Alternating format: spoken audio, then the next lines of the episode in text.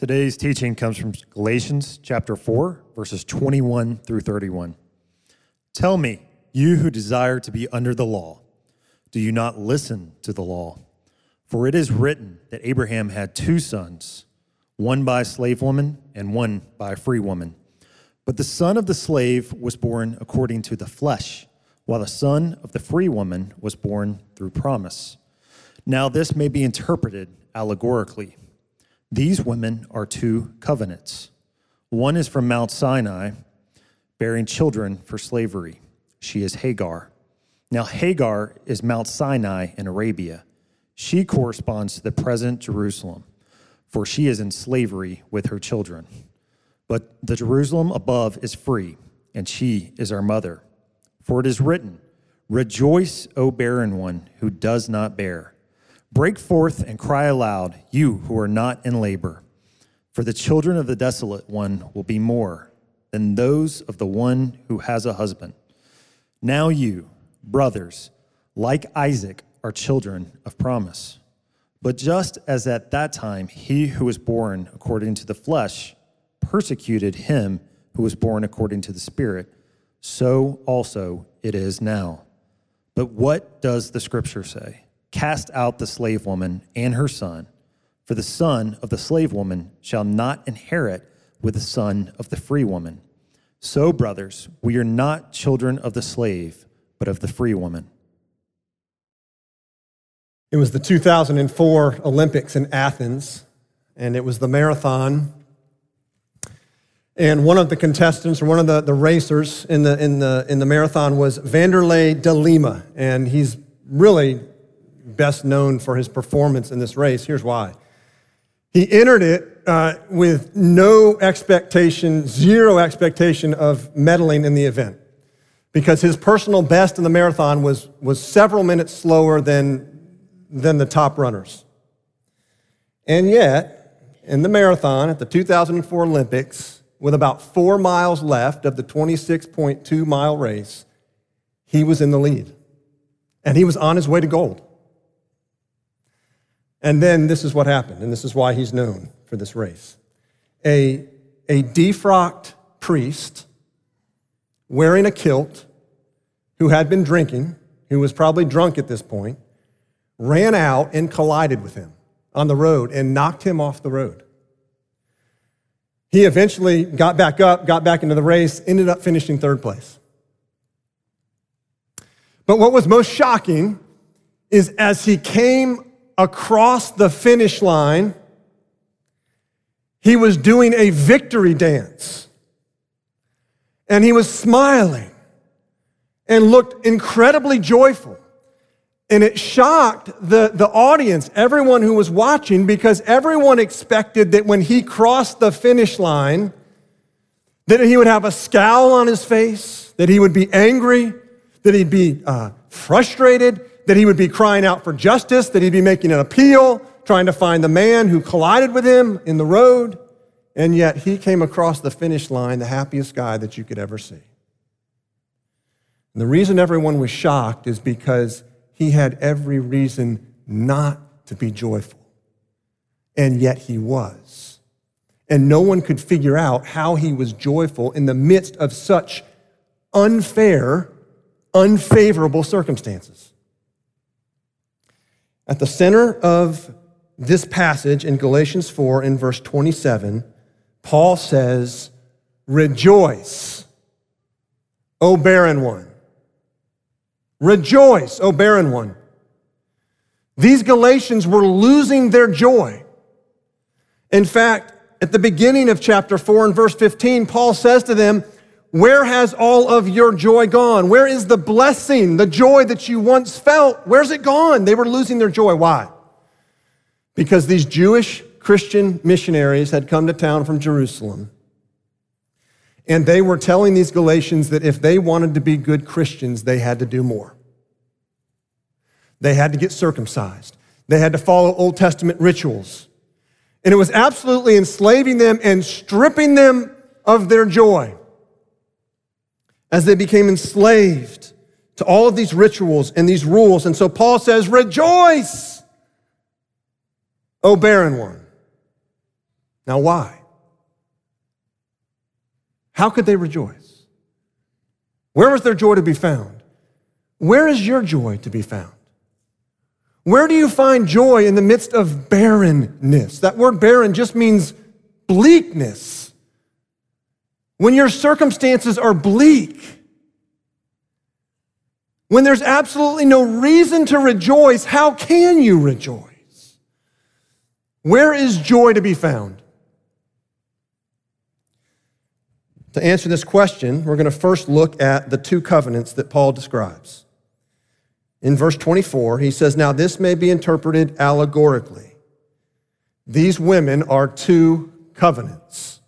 Now, who are the two women? Well, he's taking us back to the story of Abraham in Genesis. And we learn in Genesis 15 that God promises Abraham offspring that are as numerous as the stars in the sky. In other words, he's promising Abraham lots of children. The problem is, Abraham's in his 80s, and Sarah is well beyond childbearing years. So by the time we get to Genesis 16 and Sarah has not conceived yet, her and Abraham decide they're going to go get a child through their Egyptian servant, a woman, a slave named Hagar. And indeed, Hagar conceives from Abraham and bears a, a child. His name's Ishmael. Now, in Genesis 17, God reminds Abraham and Sarah he hasn't forgotten his promise that a child is going to come through Sarah's womb.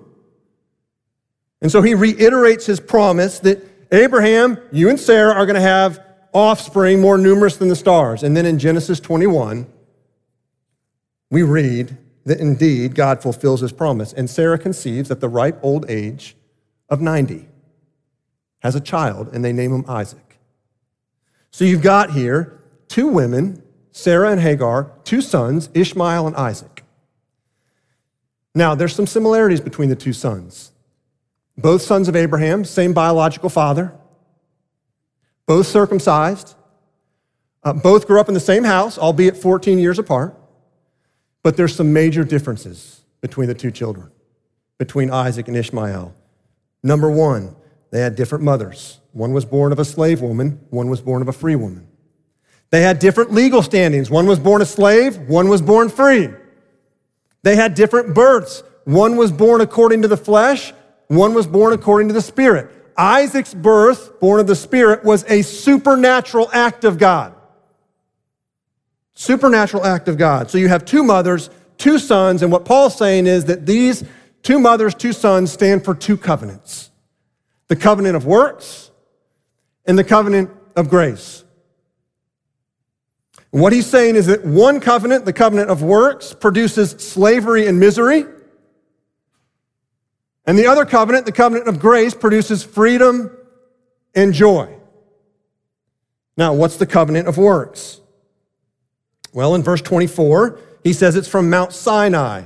This is referring to the covenant that God made with Moses on Mount Sinai when he gave his people the law, starting with the Ten Commandments, but well beyond that to practices for worship, practices for Sabbath, what they were to do in the tabernacle, how the tabernacle was to be arranged, how they were to worship. It was very detailed, right? Ceremonial laws, ceremonial regulations that they were to follow. And the primary purpose of this covenant was to show God's people that they needed a Savior,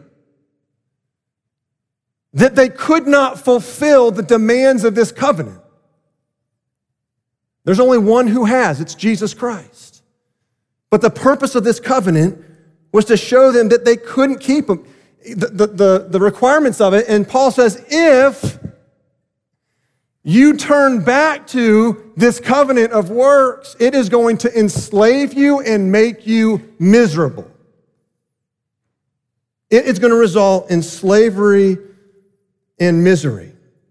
Charles Spurgeon, he's a, he was a preacher in the 1800s. And he describes this slavery and misery really well. This is a little bit of a lengthy quote, but it is powerful. He says, Hagar never was a free woman. Sarah never was a slave. So, beloved, the covenant of works never was free, and none of her children ever were. All those who trust in works never are free and never can be, even if they could be perfect in good works. Even if they have no sin, still they are bond slaves. For when we have done all that we ought to have done, God is not our debtor. We are debtors still to him and still remain as bondslaves. If I could keep all God's law, I should have no right to favor. For I should have done no more than was my duty and be a bondslave still. The law is the most rigorous master in the world. No wise man would love its service. For after all you have done, the law never gives you a thank you for it. But it says, Go on, sir, go on. The poor sinner trying to be saved by law is like a blind horse going round and round a mill and never getting a step further, but only being whipped continually. The faster he goes, the more work he does, the more tired he is. So much the worse for him. The better legalist a man is, the more sure he is of being damned the more holy a man is if he trusts to his works, the more he may be rest assured of his own final rejection an eternal portion with Pharisees. Hagar was a slave. Ishmael, moral and good as he was, was nothing but a slave and never could be more. Not all the works he ever rendered to his father could make him a freeborn son. The covenant of works brings slavery and misery. And that brings us to the covenant of grace that Paul talks about in verses 26 to 27. Look how he describes this covenant of grace. But the Jerusalem above is free, and she's our mother. So just to understand the two cities that he's talking about here the present Jerusalem, he's talking about the present Judaism in Paul's day. It was tied with the covenant of works. The Jerusalem above, that's the church of Jesus Christ. Now look what he says in verse 27. He's quoting from Isaiah 54. Rejoice, O barren one who does not bear. Break forth and cry aloud. You who are not in labor, for the children of the desolate one will be more than those of the one who has a husband. When, when Isaiah prophesied in Isaiah 54 1 about the barren one, he wasn't speaking primarily about Sarah. He was speaking about the city of Jerusalem at the current time that Isaiah prophesied, which was barren because God's children had been taken off into exile because of their sin. And yet God comes to them in Isaiah 54 in the midst of their sin, their idolatry, their rebellion. They had made an absolute mess of things. Such a mess that now they're in exile in Babylon. And yet, right there in that moment, God says, Rejoice, O barren one. They were barren. The situation was incredibly bleak. You say, how can they rejoice? How can they rejoice in the midst of such bleak circumstances? Well, God goes on in Isaiah 54 to say this through Isaiah in verses 7 to 8. For a brief moment I deserted you, but with great compassion I will gather you. In overflowing anger for a moment I hid my face from you, but with everlasting love I will have compassion on you. Their joy was not to be found in them getting straightened out because they weren't straightened out. They're in Babylon, in exile. Their joy was not in them pledging to do better, nor was their joy to be in doing enough for God. They hadn't done enough. Their joy was to be rooted in the simple truth that God was moving towards them with compassion and steadfast love right where they were at in the midst of their sin and idolatry. That's the covenant of grace. Goes on in Isaiah 54 to say, For the mountains may depart and the hills may be removed, but my steadfast love shall not depart from you, says the Lord. Let me go back to the Abraham story. When Abraham got Hagar pregnant, he was operating with the principle that God helps those who help themselves. You heard that principle before? Maybe thought it yourself? That God helps those who help themselves? When it comes to salvation, that is an absolute lie. Couldn't be farther from the truth. See, God doesn't operate this way. You come 50% of the way, and then He responds and meets you by coming another 50%. Or let me just say it this way He doesn't even operate this way. You come 3%, and He responds by coming 97%. No. The covenant of grace says that God comes 100% towards you with his compassion and love in the midst of your sin and your rebellion. That's the covenant of grace. And that's the beauty of grace.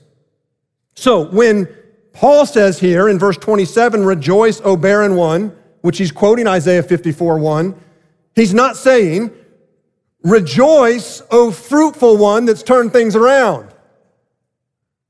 He's saying, Rejoice, O barren one. Rejoice, you're barren. You ever feel like you're not doing enough for God? You ever felt that? I'm just not doing enough. Or maybe, you ever felt you're not doing enough for your kids? Just not doing enough for my kids. Or maybe, have you ever felt you're not doing enough for your spouse? Or maybe you're not doing enough at work, or you're not doing enough for your boss, or maybe you're not doing enough academically at school. Or if you're in vocational ministry, have you ever felt, I am not doing enough for the Lord? If that's you and you've ever felt that, welcome to the Galatian church. Because there's these Jewish Christian missionaries that had come from Jerusalem that were telling the Galatians, You're not doing enough. Get circumcised. Follow those Old Testament rituals. Get on board. You need to do more so that God will be pleased with you, so he'll be happy with you, so you can earn his favor. Do more. That's what the message was coming to these Galatians, and Paul about flipped a lid when he heard it. Can I just liberate you? You're not doing enough. You're not doing enough. And guess what? You never will do enough. I mean, think about it. I mean, it's just preposterous to think that can we really ever do enough for God? Of course not. We can never do enough. The covenant of works says you're not doing enough. The covenant of works says you shall do this, you shall not do this. The covenant of grace says, God says, I will. I will redeem you from your sin.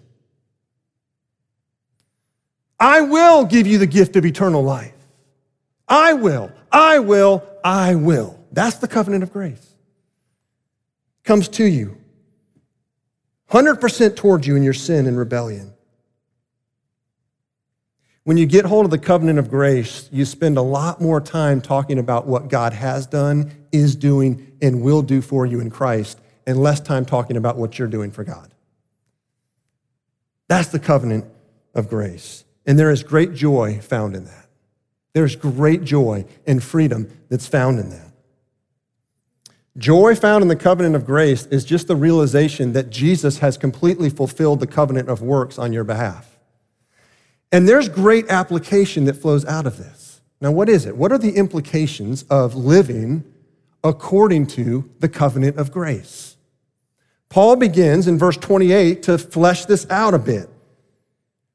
And he says in verse 28 Now you brothers, like Isaac, are children of promise. Remember, Isaac was born through supernatural intervention.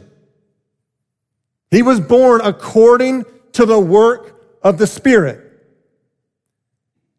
Ishmael was born through control and manipulation. Isaac, born according to the Spirit, supernatural intervention. Ishmael, born according to the flesh, control and manipulation.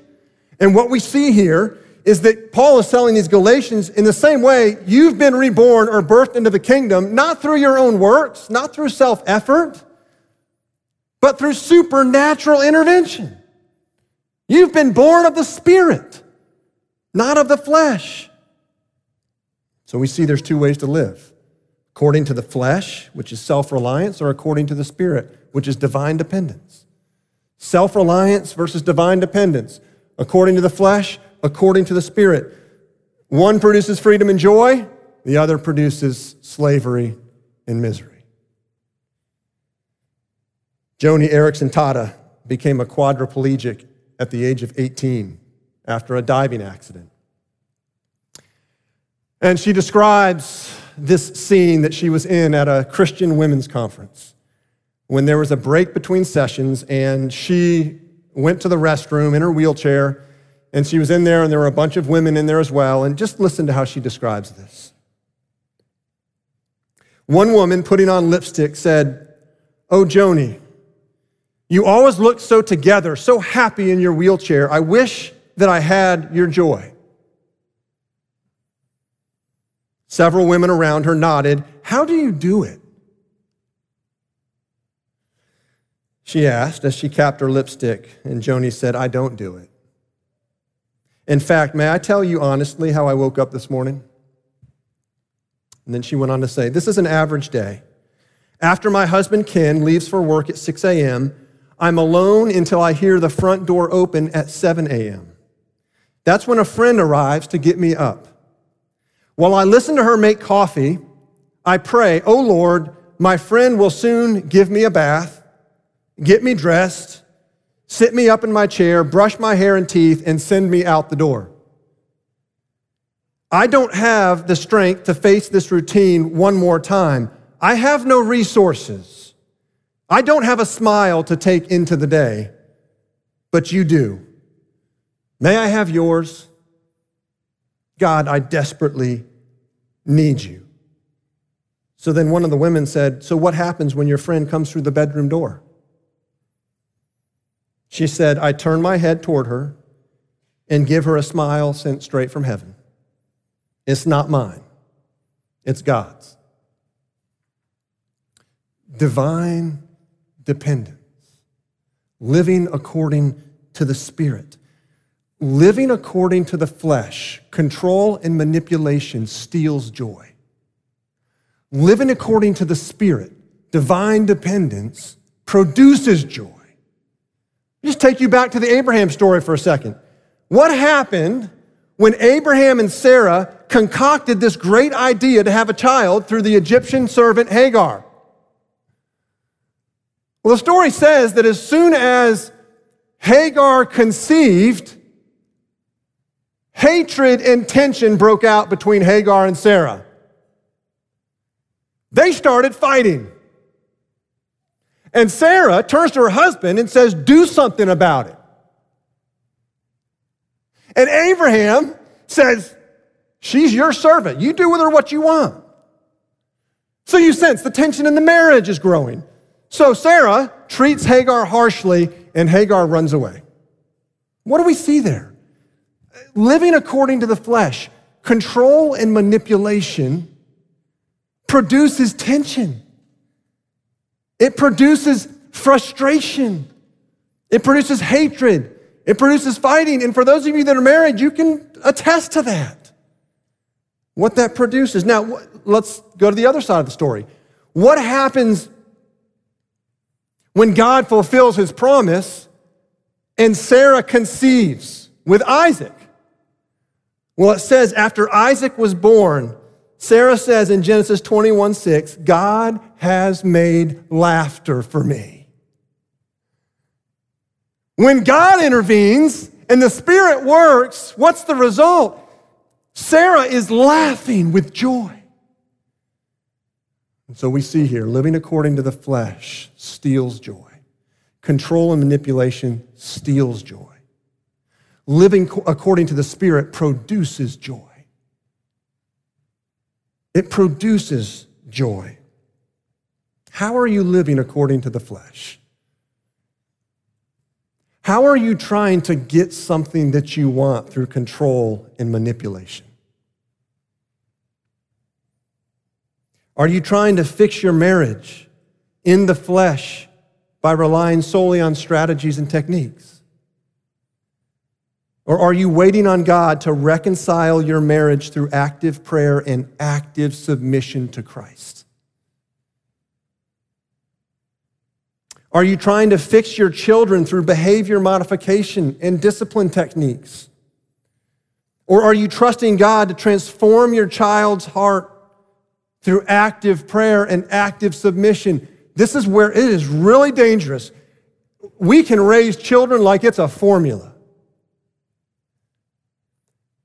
Parents, you can plant seeds, but you cannot change your child's heart. Only the Holy Spirit can do that. It is a miracle. It is supernatural intervention when your child's heart transforms. Are you trying to find your future spouse by presenting unrealistic image of yourself or, or changing who you are to get someone to like you? Or are you patiently waiting on God to provide a spouse for you through prayer and dependence on Christ? Are you trying to climb the ladder at work through spinning the truth and sacrificing human relationships? Or are you trusting God to handle your career and the timing of your promotions? Now, you may hear that list and go, I, Keith, I don't know. Let me ask you one more question Are you joyful?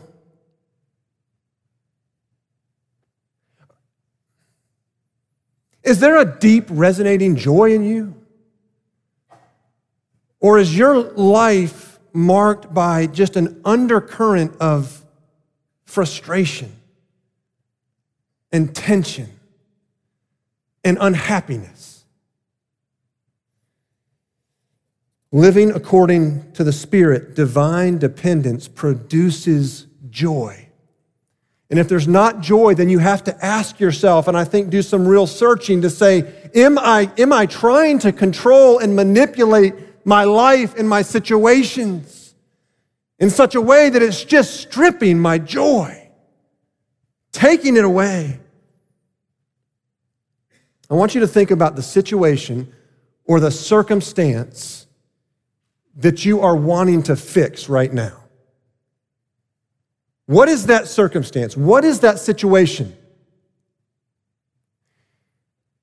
If that situation or that circumstance turned favorable, would you be joyful? Now, you, you might be for a bit, but not long term. Because I guarantee that if one situation turns favorable, you will quickly find another situation or circumstance that is not favorable, that will vie to, to strip your joy. Imagine an eight year old boy playing with a toy truck and it breaks. And he's inconsolable. And he starts crying and can't be consoled. And his father says to him, he says, Some unknown far off, distant relative just died and has given you a million dollars. What do you think that child's response would be? He would cry even louder until his truck is fixed. Because all he knows is his happiness tied to that truck. And he doesn't can't grasp a joy or a happiness tied to anything else. And we are no different. That our joy so often is tied to a circumstance, it's tied to a situation. And we can't grasp what it is like for our joy to be tied to someone where our joy is everlasting. We can't imagine what we have in Jesus Christ. And we can't imagine what it's like to have our joy tied to Him. And yet, Paul is saying that is the covenant of grace. If Jesus Christ did the supernatural, miraculous work of defeating your sin, of defeating the devil, of dying on the cross, and bodily rising from the dead, if he did that supernatural work by the Spirit, then don't you think he has your situation in his hands? And don't you think that he has your situation, circumstance in his control? Tie your joy to Jesus. How does Paul end this passage? What exhortation does he leave us with? Look at verse 30. He's quoting Genesis 21:10 here. He says, "Cast out the slave woman and her son, for the son of the slave woman shall not inherit with the son of the free woman." Remember, these false teachers had come in from Jerusalem and they were telling these Galatians, You're not doing enough. You're not doing enough. Do more so God will be pleased with you. What's Paul say to them? Cast out these false teachers. Cast them out. There's a communal command here for a church. And the command is this that we are to help each other, help one another cast out the functional belief that we can do something to earn God's favor, that we can somehow come 20% and he can come 80. We are to cast that out in each other's lives. And preach into each other's hearts over and over and over the covenant of grace that God moves towards us compassionately in our sin. And we're to cast out the rugged independence to help each other cast out the rugged independence, the control, the manipulation, the joy attached to a circumstance. We're to help each other cast that out so that we can help fill one another with the truth that God moves towards us compassionately.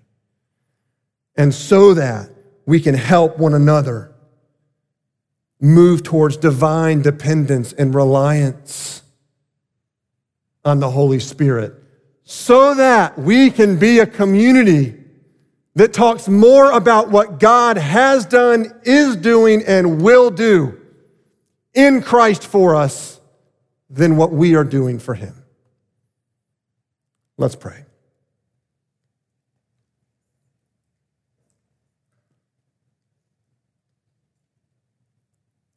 Father, if we are all deeply honest with ourselves, there is a lack of joy in our hearts and our lives because there's a situation or there's a circumstance that is just less than favorable. Father, we confess our addiction to tying our joy to a situation or a circumstance. And we ask that you would because we can't do it in our own flesh, that by your Holy Spirit, that you would release us from those circumstances, those situations as our joy. And that we would be a people who live according to the Spirit, according to divine dependence, trusting your Spirit to move, to act in your timing. Father, would you Fill us with joy this morning as we hear loud and clear that you move towards us in our sin with great compassion and love. Because you've already moved towards us in our sin 2,000 years ago when you sent your son to die on the cross and raise from the dead. Father, would you bring joy to the barren this morning? We are barren. Our situations, our circumstances are bleak. And yet you promise a joy that's not tied to those. Would you bring that joy? Would you give us that joy by your Spirit? And would you fill us with that joy as we close in singing to you? We pray all this in Christ's name. Amen.